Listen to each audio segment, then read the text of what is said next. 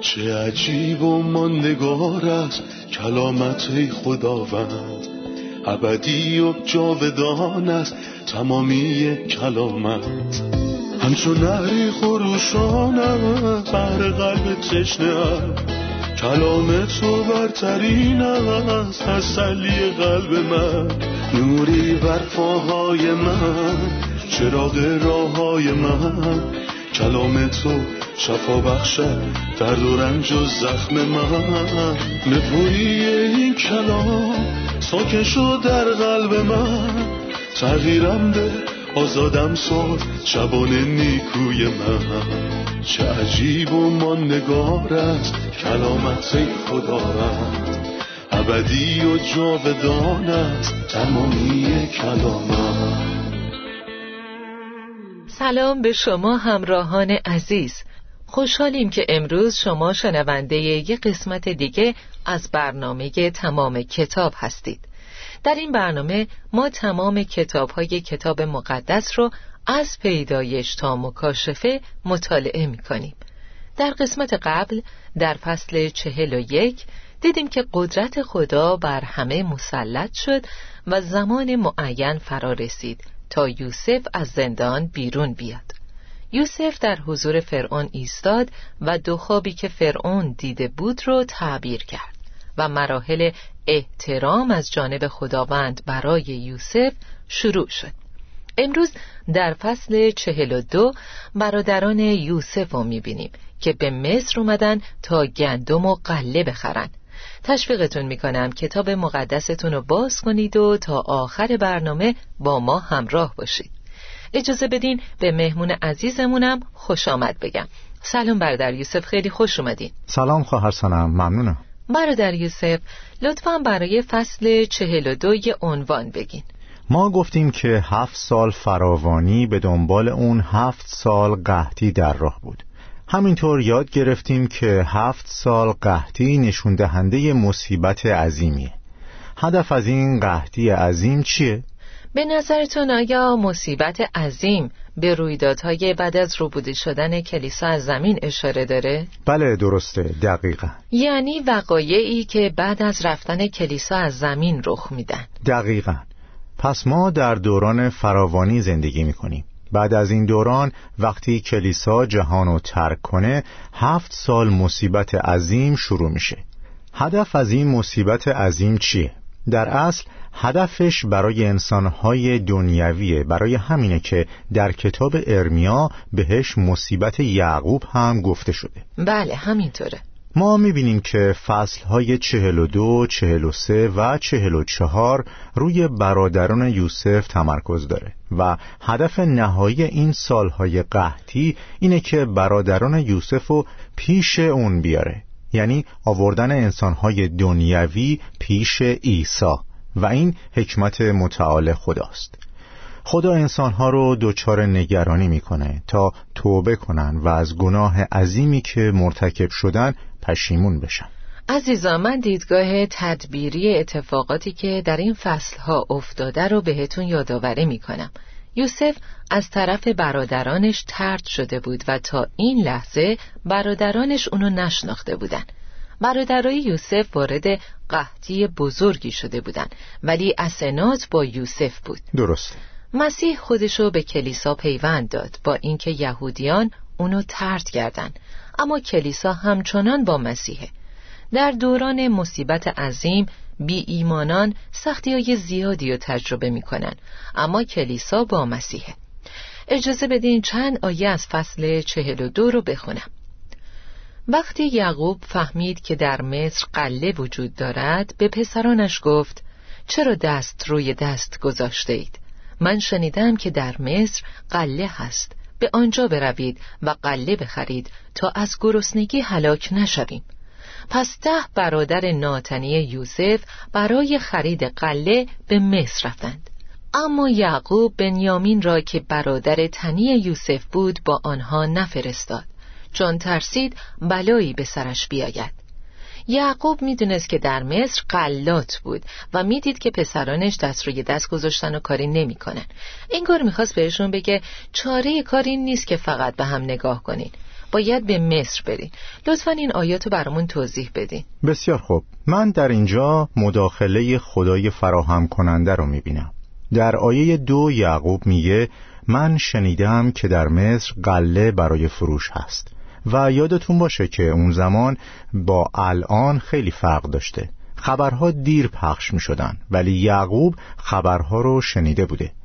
نکته که می‌خوام خدمتتون ارز کنم اینه که امروز مردم از دور و نزدیک شنیدن که مسیح نجات دهنده است وقتی شما این خبر رو شنیدید چه واکنشی نشون دادید کلام مقدس خدا میگه ایمان از شنیدن پیام پدید میآید و پیام ما کلام مسیح است پس آیا شنیدین؟ اگه شنیدین چطور بهش واکنش نشون دادین؟ یعقوب خیلی عالی میگه که من شنیدم در اونجا چاره هست اونجا قلات پیدا میشه اگه برید مصر پیش سفنات فعنیه زنده میمونیم یعنی پیش منجی دنیا پس برین چرا نشستین و همدیگر رو نگاه می‌کنین من می‌خوام از شنوندگان عزیز بپرسم که آیا شما نجات دارین؟ اگه هنوز نه منتظر چه چیزی هستین؟ چرا به دیگران نگاه می‌کنید؟ قبل از اینکه دیر بشه نزد منجی بیایید برای دریافت نجات باید به چه کسی نگاه کنیم؟ پسران یعقوب به هم نگاه می‌کردن امروز هم کسایی هستن که نجات رو در دیگران جستجو می‌کنن و از اونا می‌پرسن که کلام مقدس خدا درباره نجات چی میگه. دعا می‌کنم که خداوند کسایی رو که برای توبه به دیگران تکیه می‌کنن هدایت کنه. به این آیه زیبا در اشعیا 45 توجه کنید. ای تمام مردم جهان به سوی من برگردید و نجات یابید. در دوران موسی خداوند میگه که این مار برنجین که برپا کردین تصویری از مسیحه و در انجیل یوحنا سه چهارده می‌خونیم همانطوری که موسی در بیابان مار برونزی را بر بالای تیری قرار داد پسر انسان هم باید بالا برده شود. درباره مار گفته شده بود که هر کس بهش نگاه کنه زنده میمونه. درسته. و امروز حیات تنها در یه نفر یعنی در خداوند ما عیسی مسیح پیدا میشه که به جای ما روی صلیب رفت. برای همینه که رفتن به مصر برای اونا موضوع مرگ و زندگی بود. برید تا زنده بمونید. بله دقیقا. و رفتن پیش مسیح هم موضوع مرگ و زندگیه. دقیقا. آیا لازم بود همه پسران یعقوب برای خرید قلات به مصر برن؟ نمی‌شد فقط چهار یا پنج نفر رو بفرسته؟ سوال خوبی پرسیدین و این یه داستان در انجیل یوحنا چهار رو به یاد من میاره. ما می‌خونیم که دوازده شاگرد مسیح به شهر رفتن تا غذا بخرن و نمی‌دونم چرا هر دوازده نفرشون به شهر رفتن تا برای سیزده نفر غذا بخرن.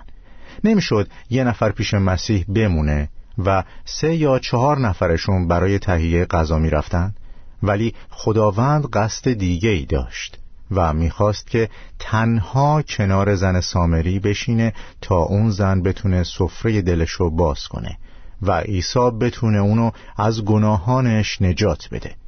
و اینجا هم فکر می‌کنم دلیل خوبی بوده که همه پسران یعقوب با هم برن. هرچند می‌شد که فقط چهار یا پنج نفرشون برن. ولی اگه یه نفر تنها می‌رفت شاید یوسف اونو در بین اون همه جمعیت نمیشناخت. ولی وقتی ده نفرشون با هم رفتن اگه یه نفر رو نمیشناخت این امکان وجود داشت که بقیه رو بشناسه. و حتی اگه بنیامین هم همراهشون می بود ممکن بود برای یوسف سخت بشه که بنیامین رو هم با اونا به زندان بندازه چون دست بنیامین به خون یوسف آلوده نبوده و پشت تمام اینها یه حکمتی نهفته است. ده عدد مسئولیته. انگار خداوند داره میگه که اونا مسئول تمام چیزهایی هستند که به سر یوسف اومده. و باید مسئولیت کارشونو بر عهده بگیرن. و وقتی یوسف از همون اول به برادرانش گفت شما جاسوسید و اومدین اینجا که ضعف مملکت ما رو ببینین و اونا رو زندانی کرد این کار رو به صورت حکیمانه ای انجام داد. درسته. در آیه پنج به بعد میگه پسران یعقوب به اتفاق عده دیگر برای خرید قله به مصر آمدند. زیرا در تمام سرزمین کنعان قحطی بود. یوسف نخست وزیر مصر بود و قله را به تمام کسانی که از سراسر دنیا می آمدند می فروخت. پس برادران یوسف آمدند و در مقابل او سجده کردند. وقتی یوسف برادران خود را دید آنها را شناخت اما طوری رفتار کرد که گویی آنها را نمی شناسد. یوسف با خشونت از آنها پرسید شما از کجا آمده اید؟ آنها جواب دادند ما از کنعان آمده ایم تا آزوقه بخریم یوسف برادران خود را شناخت ولی آنها یوسف را نشناختند برادر شما گفتین که داستان قحطی به مصیبت عظیم یا مصیبت بزرگ اشاره داره و برادران یوسف نشون دهنده قومی هستند که مسیح رو نپذیرفتن. چرا یوسف نخواست خودش رو به اونا معرفی کنه؟ این موضوع در رابطه با مصیبت عظیم و عدم شناخت اونا از مسیح چه چیزی رو به ما نشون میده؟ یوسف خودشو در فصل چهل و پنج به برادرانش معرفی کرد. اما قبل از اون می‌خواست از توبه اونا مطمئن بشه و در اصل خداوند می‌خواد که به همه انسانها برکت بده. ولی به این شرط که توبه کنن. پولس رسول در کارهای رسولان فصل هفته نمیگه که خداوند الان دستور میده و از انسانها می‌خواد که به طرفش برن تا نجاتشون بده بلکه میگه اما اکنون در همه جا بشر را امر به توبه میفرماید. پس اگه توبه کنن خداوند نجاتشون میده. در غیر این صورت خشم خدا نازل میشه و برای همینه که یوسف در فصلهای چهل و دو، چهل و سه و چهل و چهار در سه فصل کامل تنها به دنبال یه چیزه. اینکه ببینه آیا برادرانش توبه کردن یا هنوز دلشون سخته. اونا مصیبت یوسف رو دیدن و دلشون نسوخت. حتی دیدن که پدر پیرشون داره از بین میره ولی به اینم هیچ توجهی نکردن و یوسف حکیم و با درایت می‌خواست از دو چیز مطمئن بشه. اینکه آیا اونا به برادر و پدرشون اهمیت میدن یا نه. و وقتی در فصل چهل و چهار از این موضوع مطمئن شد در فصل چهل و پنج خودشو به برادرانش معرفی کرد و برای اولین بار بهشون گفت من یوسف برادر شما هستم که شما به مصر فروختید و حالا خدا منو به نجات جانها برگزید. در ترتیب تاریخی اعیاد بنابر لاویان فصل 23 عید کفاره که در اون سوگواری می‌کردن قبل از عید خیمه ها بود و عید خیمه ها یعنی عیدی که در اون جشن می گرفتن. بنابراین در مصیبت عظیم بی ایمانان به آتش مصیبت عظیم گرفتار میشن و زاری می‌کنن تا اینکه چشماشون باز بشه و مسیح بشناسن و توبه کنن یه توبه حقیقی مسیح خودش رو معرفی می‌کنه و شادی اونا شروع میشه برادر در کدوم قسمت از کتاب مقدس این موضوع رو می‌بینی؟ خب این موضوع چه برای یهودیان چه برای ما به این صورته که تا وقتی که توبه نکنیم و قلبمون از گناهانمون شکسته و ناراحت نباشه برکتی هم برامون نخواهد بود درسته. باید اضافه کنم که خشونت ظاهری یوسف نسبت به برادراش برای هدایت اونا به توبه بود. یوسف خوابی را که درباره آنها دیده بود به یاد آورد و به آنها گفت شما جاسوس هستید و آمده اید تا از ضعف کشور ما آگاه شوید. آنها گفتند نه ای آقا ما مثل غلامان تو برای خرید آزوقه آمده ایم ما همه برادریم. ما جاسوس نیستیم بلکه مردمان امین و راستگویی هستیم. لطفا درباره عبارت ما مردمان امین و راستگویی هستیم توضیح بفرمایید. اونا خودشونو چطور می‌دیدن؟ یوسف اونا رو چطور می‌دید؟ این کلمات خیلی آزاردهندن ولی بعد از کمی توضیح درباره این عبارات آزاردهنده می‌خوام به یه نکته خوبم اشاره کنم. در آیه شش می‌خونیم پس برادران یوسف آمدند و در مقابل او سجده کردند. در فصل سی و هفت این کار برای اونا کفر محسوب می شد و گفتن آیا می‌خواهی پیش تو سجده کنیم؟ چه خیال باطلی! این کار اراده خدا بود که باید عملی می‌شد. چه بخواین چه نخواین. اونا به محض رسیدن و دیدن یوسف اولین کاری که انجام دادن این بود. برادران یوسف آمدند و در مقابلش سجده کردند. و بعد جمله آزاردهنده ای گفتند ما مردمان امین و راستگویی هستیم. اگه اونا این حرفا رو به هر کس دیگه جز یوسف می‌گفتن شاید اون شخص باورش می‌شد. کافی بود که یوسف بعد از شنیدن این حرفای مسخره خودش رو معرفی کنه تا اونا پیش یوسف سجده کنن. ولی خداوند با حکمت خودش وارد عمل میشه تا اونا رو به توبه هدایت کنه. بنابراین این مردان سه روز زندانی شدند و زمانی که از زندان بیرون اومدن درباره یوسف در آیه 21 میگن به راستی که ما در خصوص برادر خود تقصیر کاریم چه تفاوت بزرگی بین ما مردمان امینی هستیم و ما تقصیر کاریم وجود داره. و این خبریه که خداوند دوست داره از زبان هر گناهکاری بشنوه. نه اینکه بگن ما مردمان امینی هستیم یا مثل اون فریسی بگه من مثل بقیه نیستم. این حرفا نیکو نیستن ولی اون باجگیر به سینش می‌زد و می‌گفت خدایا بر من گناهکار ترحم فرما. از بین دو دزد بالای صلیب یکی ادعا می‌کنه که شایستگی نجاتو داره و اون یکی با دل شکسته طلب رحمت می‌کنه و خداوندم بهش عطا می‌کنه. درسته. در ادامه این فصل یوسف درباره خودش در آیه 18 میگه من مرد خدا ترسی هستم. شما را به یک شرط آزاد می‌کنم. اونا درباره خودشون دروغ می‌گفتند که انسانای شریفی هستند. ولی یوسف گفت من مرد خدا ترسی هستم. بله درسته. یوسف احساس قلبی خودش رو درباره خدا بیان کرد. وفاداری یوسف رو در اینجا به چه شکل می‌بینیم؟ من یوسف رو از هر لحاظ دوست دارم. چون تا زمانی که مسیح ظاهر نشده بود زیباترین فرزند انسان بود و نمی‌تونیم صفاتی به خوبی یوسف پیدا کنیم. من در چیزی که شما گفتین دو تصویر رو می‌بینم. اول اینکه زمانی که یوسف برده بود زمانی که زن اربابش بهش دستور داد تا مرتکب گناه بشه از خدا ترسید و از دستور اون زن سرپیچی کرد. اون زن می‌تونست بهش آسیب بزنه ولی یوسف به آسیب اهمیتی نمی‌داد و نمی‌خواست گناه کنه. درسته. چقدر این مرد شریفه؟ یوسف تصمیم گرفته بود که گناه نکنه و بهای اونم مهم نبود چون از خدا میترسید. ولی یادتون باشه که بین یه برده که از خدا میترسه و یه ارباب که حاکم سرزمین مصر و از خدا میترسه تفاوتی وجود داره.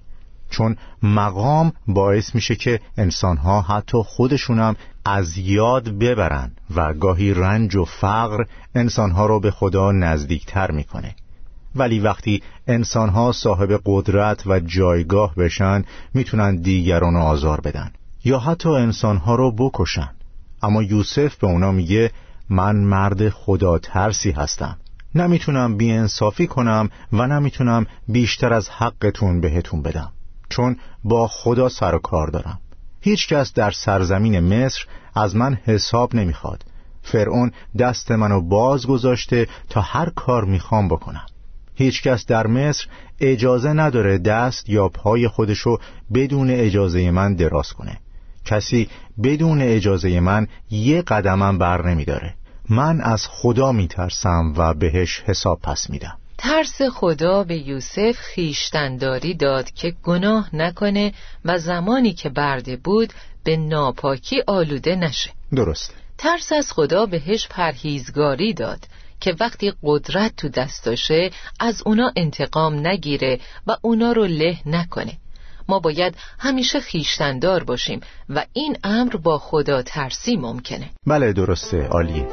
خب عزیزان استراحت کوتاهی می‌کنیم و خیلی زود برمیگردیم.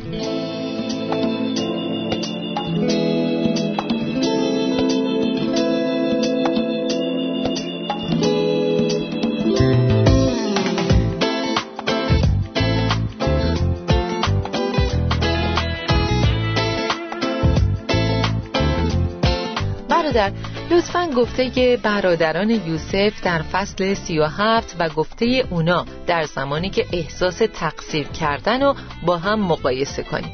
در این فصل می‌خونیم که میگن آنگاه که او به ما التماس می‌کرد تنگی جانش را دیدیم ولی گوش نگرفتیم.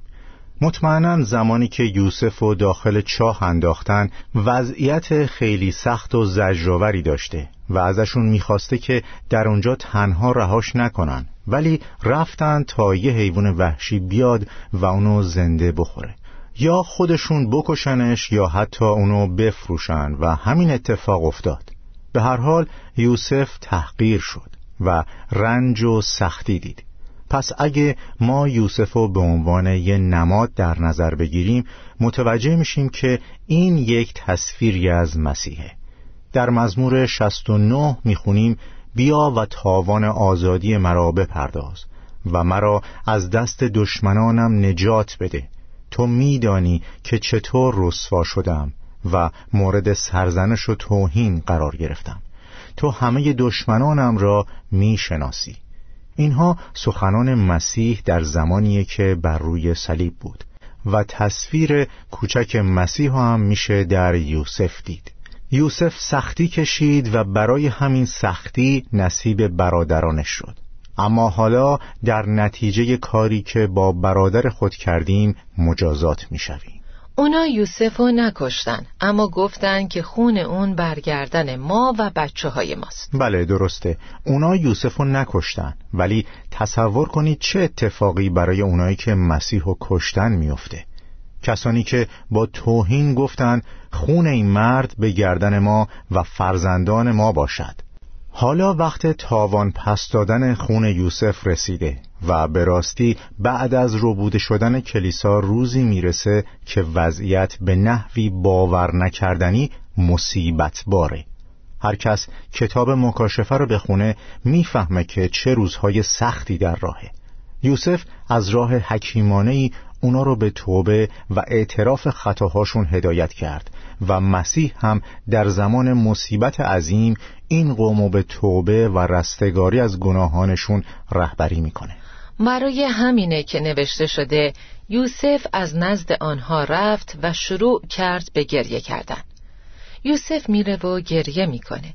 آیا دلیلش این بود که با دیدن برادراش یاد درد و رنج خودش افتاد؟ یا اینکه دلش برای اونا تنگ شده بود و نمی‌تونست خودشو معرفی کنه؟ تا زمانی که اونا توبه کنن. ماهیت این گریه واقعا چی بود؟ بی تردید یوسف بسیر و حکیم بود و فرعون هم این موضوع رو تصدیق می کرد یوسف خوبی اونا رو می‌خواست و قصد انتقام نداشت. یوسف اصلا اهل انتقام گرفتن نبود. حتی بعد از اینکه پدرش مرد اونا گفتن که حالا پدرمون مرده. یوسف برای همه چیز انتقام خودشون می‌گیره. یوسف بهشون گفت من هنوز هم از خدا میترسم و به شما صدمه ای نمی‌زنم.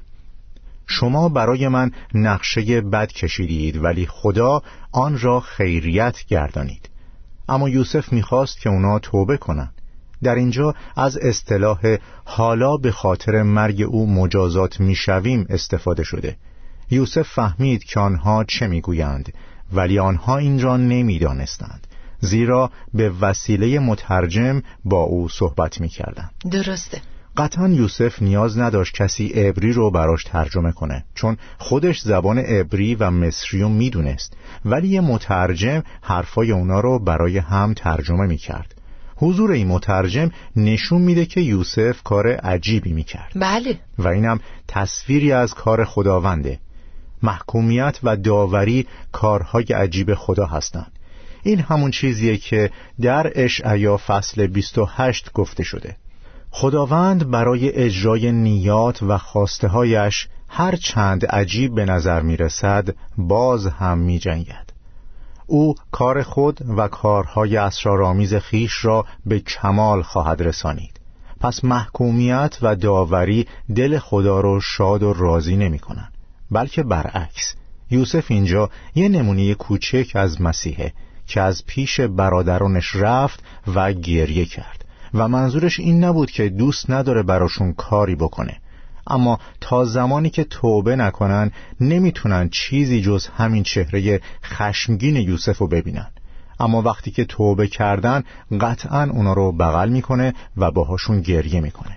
درسته. بردر یوسف اونا در جلوی جمع و پیش یوسف به گناهانشون اقرار نکردن یا حتی هنوزم نگفته بودن که مرتکب اشتباه شدن. ولی دل یوسف به رحم اومد. چون بهشون اهمیت می‌داد. برای همین در آیه 25 می‌خونیم یوسف دستور داد تا کیسه های برادرانش را پر از قله کنند. پول هر کس را در کیسش بگذارند و توشه سفر به هر کس بدهند. این دستور انجام شد. یوسف به اونا و نیازهاشون در زمان سختی اهمیت می‌داد. حتی قبل از اینکه اونا به سوی خداوند برگردن و توبه کنن. آیا مراقبت و محافظت خدا با اونا نبود؟ معلومه که بود. یوسف در اینجا نمادی کوچک از مسیحه. یوسف مراقب برادرانش بود. مثل خدا که مراقب قومشه. خدا اونا رو از آب و آتش عبور داد و بعد اونا رو به مکان فراوانی و برکت میاره. در فصلهای آینده می‌بینیم که یوسف برای برادرانش جشن گرفت و بعد اونا رو زندانی کرد. کار یوسف خیلی عجیب بود. ولی هم برای زندانی کردن و هم برای زیافتی که برپا کرد دلیلی داشت و هدف اون از این دو کار درشتی یا ملایمت نبود بلکه تا شاید اونا توبه کنن. دقیقا. برای یوسف چیزی مهمتر از این نبود که توبه برادرانش رو ببینه. شنوندگان مسیح در درون من و شما دنبال چیزی نمیگرده. اون هیچ چیزی نمی‌خواد جز اینکه ما توبه کنیم. و اگه به گناهی آلوده شدیم دوباره با توبه به حضورش برگردیم و هر وقت توبه می‌کنیم خداوند به ما رحم می‌کنه و ما رو میبخشه. در مکاشفه فصل دوازده میگه و آن زن به بیابان به جایی که خدا برایش آماده کرده بود گریخت تا در آنجا به مدت یک هزار و دویست و شست روز نگهداری شود. درسته. همونطور که در کتاب مکاشفه می‌بینیم این عذاب هنوزم ادامه داره. ولی خدا از قومش مراقبت می‌کنه همونطور که یوسف قبل از اینکه برادراش از گناهانشون توبه کنن بهشون اهمیت می‌داد. بله درسته. ممنونم برادر یوسف. به پایان برنامه امروز رسیدیم. خدا به شما برکت بده.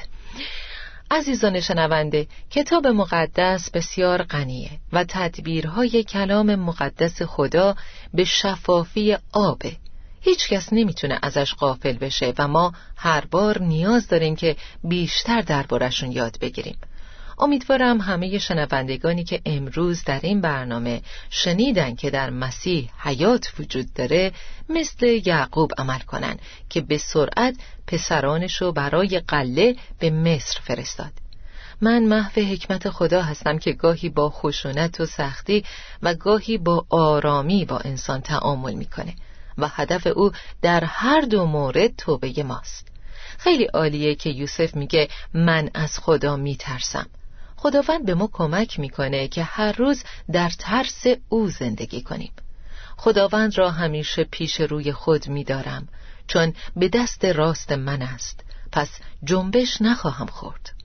یعقوب پسرانش گفت چرا نشسته اید و دست روی دست هم گذاشته اید اگر گرسنه این به همدیگه نگاه نکنید اگه می‌خواین سیر بشین باید از یوسف کمک بگیرین چون اون تنها کسیه که می‌تونه به شما کمک کنه.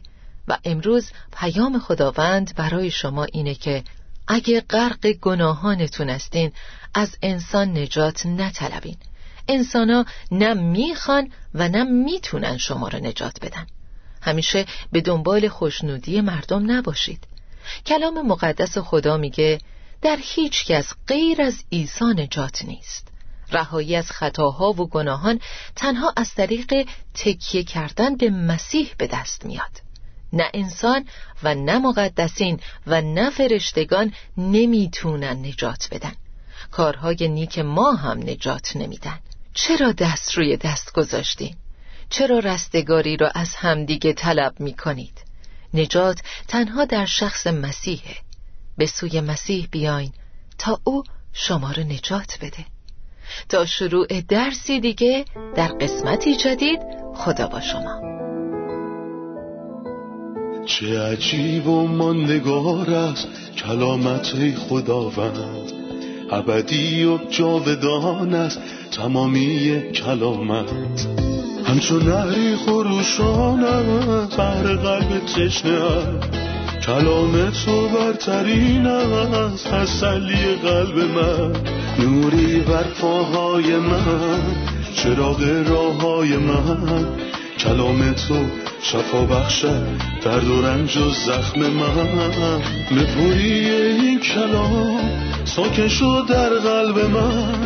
تغییرم به آزادم ساز شبان نیکوی من. چه عجیب و ماندگار است کلامت خداوند ابدی و جاودان تمامی کلامت